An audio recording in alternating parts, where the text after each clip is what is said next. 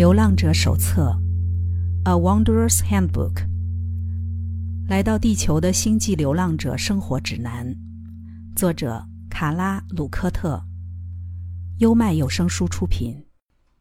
行星的极性，物理角度上的极化概念之一是复合磁铁，一级两个或两个以上的磁铁带有方向一致的相同电荷。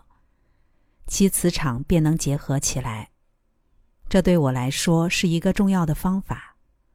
作为灵性上的存有，我们先是慢慢被磁化，随着学习之路越来越深，我们自己就能成为那块磁铁。因此，我请教布鲁斯：醒觉流浪者所在的行星体是否会形成一个复合磁铁？我们是否因此可以拥有超越我们自身所能提供的力量？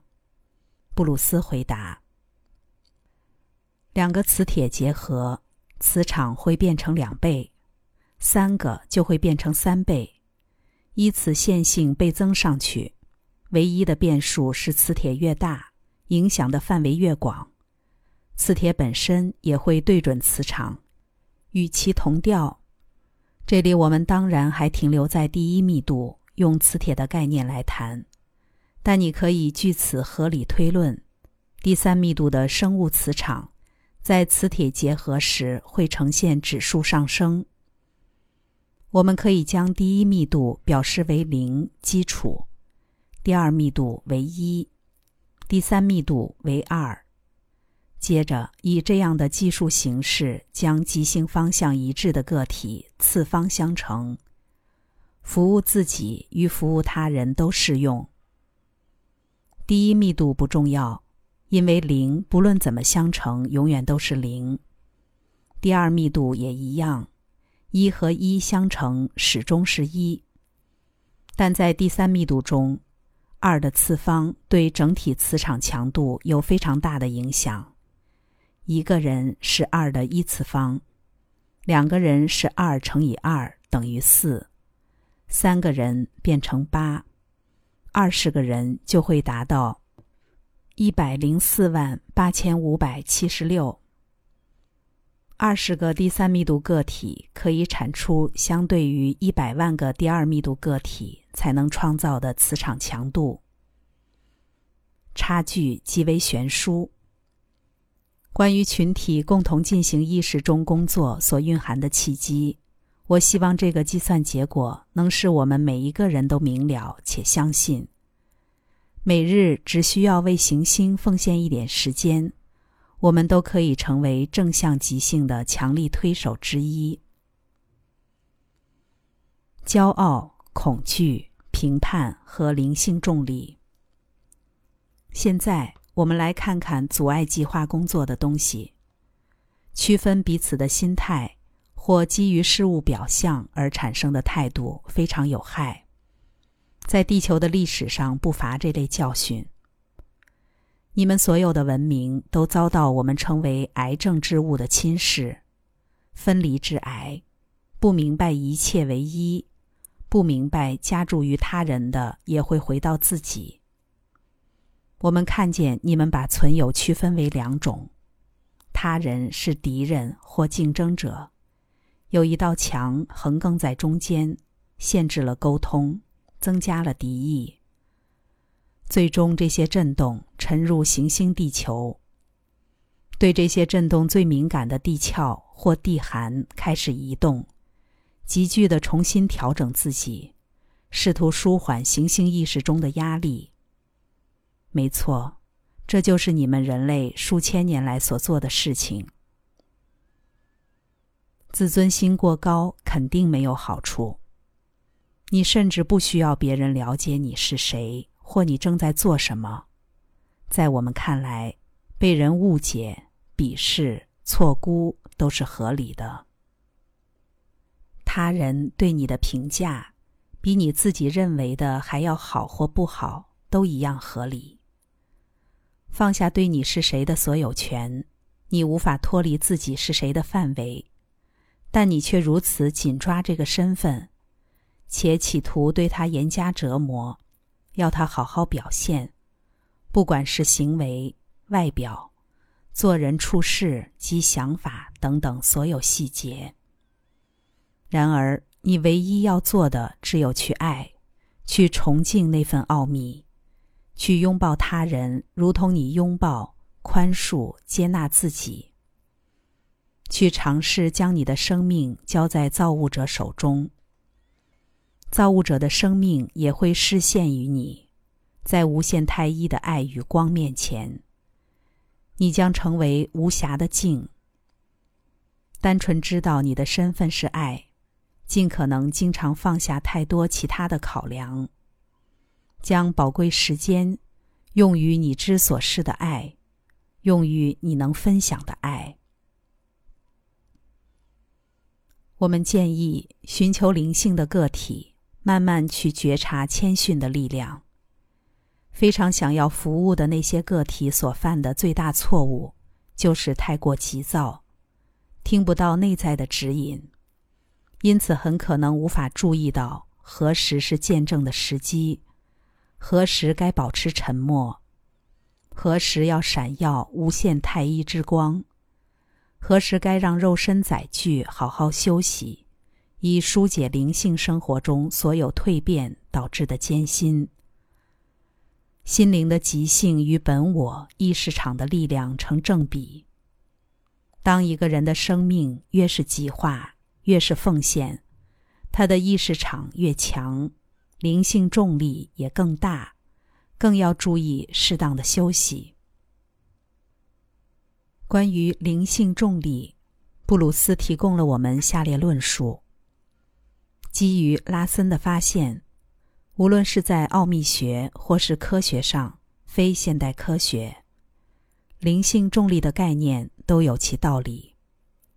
我们来看看常见的品质。依据拉森的理论，品质是第三次元的时间空间。该品质对应的重力是第三次元空间时间，同一个东西的两面。我会推测灵性重力是第四密度函数，由此类推会是第四次元空间时间，而创造此重力的品质，第四次元时间空间，即为意识场。一样是相同东西的两种表述。我们知道，时间空间结构指的是能量，因此意识场就是意识的能量，而它的倒数灵性重力就是意识在该次元中的引力。既然意识场是由小我、阴影、阿尼玛、阿尼玛斯、男女等即性组成，那么极性与意识场成正比的论点便完全成立了。就像制作面包时，把面粉和水放进盆子里搅和，面粉跟水越多，出炉的面包就越大。在意识场里，极性是主要的成分。既然爱是第四密度的工作，我们就不会在这里完成极致的烘焙，但我们可以随时把自己的面包再做的大一些，注意自己的骄傲。评判和恐惧，他们都不是面粉跟水。致力于服务他人的灵魂，选择把悲悯献给所有人类。他们确实必须先照顾好自己，但不是你称为自私或服务自我的方式，而是在爱与悲悯中不带评判的照顾自我，再去照顾他人。愿意帮忙搬重物的一个邻居。擦肩而过的一个微笑，这些灵魂贡献自己，服务他人，如同德雷莎修女一生的许多事迹。这些灵魂属于正向极性，致力于服务自我的灵魂，把权力与控制置于一切之上，视其为人生的主要意义。你身边有这样的人吗？可能是很小的事情。一句把人拉下深渊的评语，一个引发内心恐惧或抗拒的眼神，或仅凭现身就能造成威胁的入侵者，如同希特勒恐吓群众。他们评判别人，却看不见自己的行为，这样的灵魂是负向即性者。尚未觉醒的生命途径是分离、逃避，具有侵略性的。心智借由这些手段控制环境，好让自己感到安全。如果不在心理层面上处理外在的催化剂，或是祈请内在的信心，恐惧及对恐惧的匮乏就会进入身体复合体。评判总是隐隐作害。我发现，我光是要开口说话，我的内在就有各种意见。恐惧只会拆散并否定我们纯净内心的爱。不要害怕对别人友善，在能力范围内试着给予微笑，表现宽和。让我们将所有来到面前的人皆视为无意间遇到的天使。性的即兴。我们将在第九章详细讨论性的即兴议题。不过，在思考即兴的这一章之中，我们可以先瞥见性本身的即兴，在我们的密度中非常具有吸引力。布鲁斯表示：“实际上，你所面对的即兴有三种面相：电性、磁性和重力，它们全都在活动中。”都影响着你的想法。有趣的是，性欲的吸引力虽然最为短暂，但也最为强烈。寇补充：所有即兴都会先在红色光芒中显现出来，因此，不管你展现这股能量，还是选择禁欲，都不要紧。只要你知晓并尊重这股基本能量的美好，它便会如同一座永不停歇的源泉。总是给予生命，总是增进生气。Ra 说：“你们两性的本质就有极性。容我们说，此极性会依着生物角度上男性或女性之中的男女极性而有所不同。于是你会看到，互为适当平衡的两个个体之间有股磁吸的力量。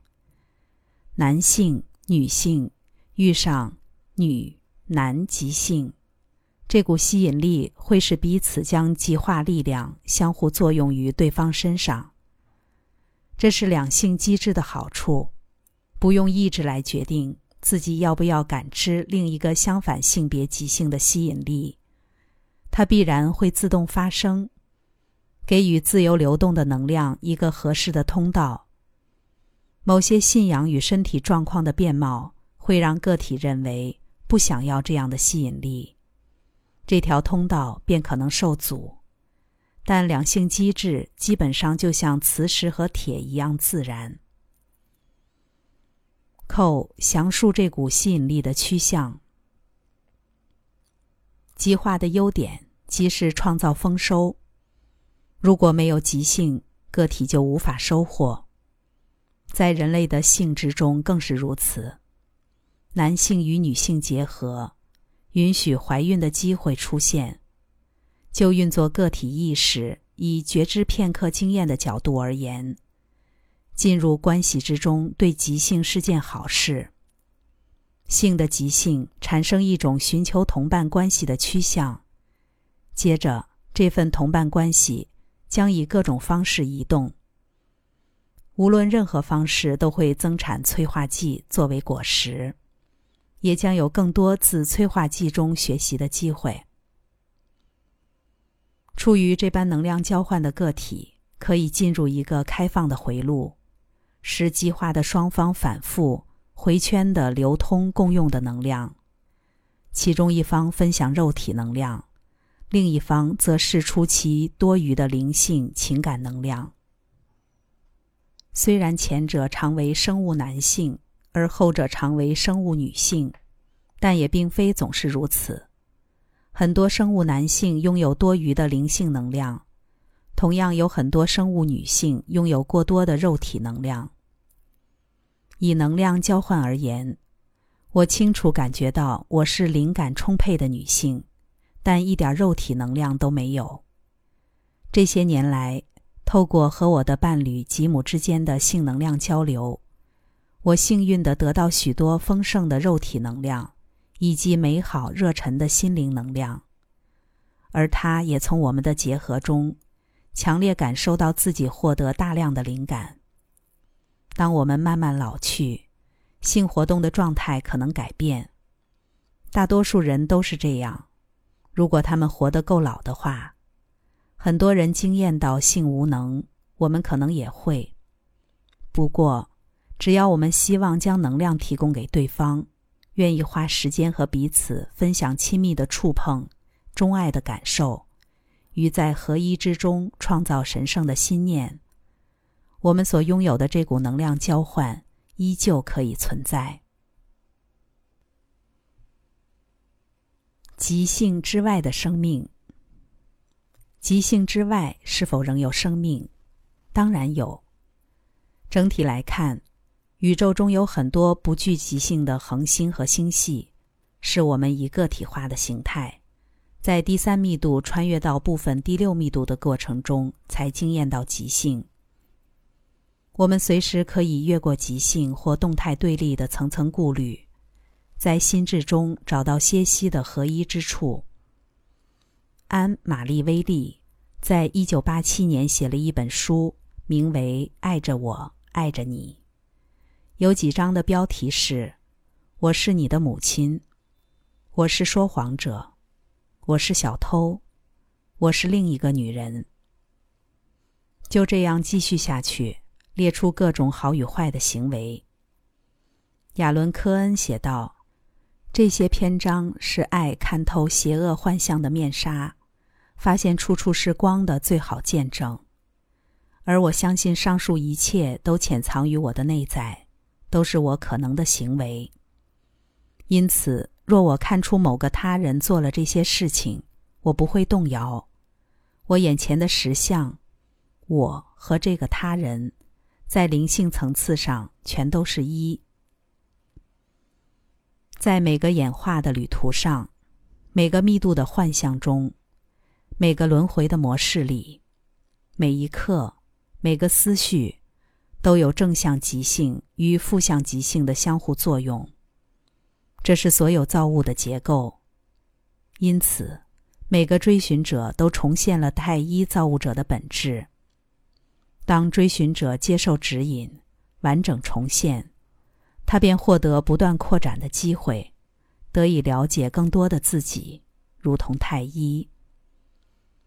事实上，没有对错，没有即兴，因为一切都将在你们为娱乐自己而扭曲心身灵复合体的舞蹈中趋于一致。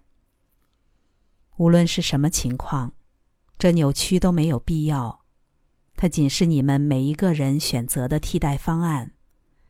用以理解所有事物的全体合一。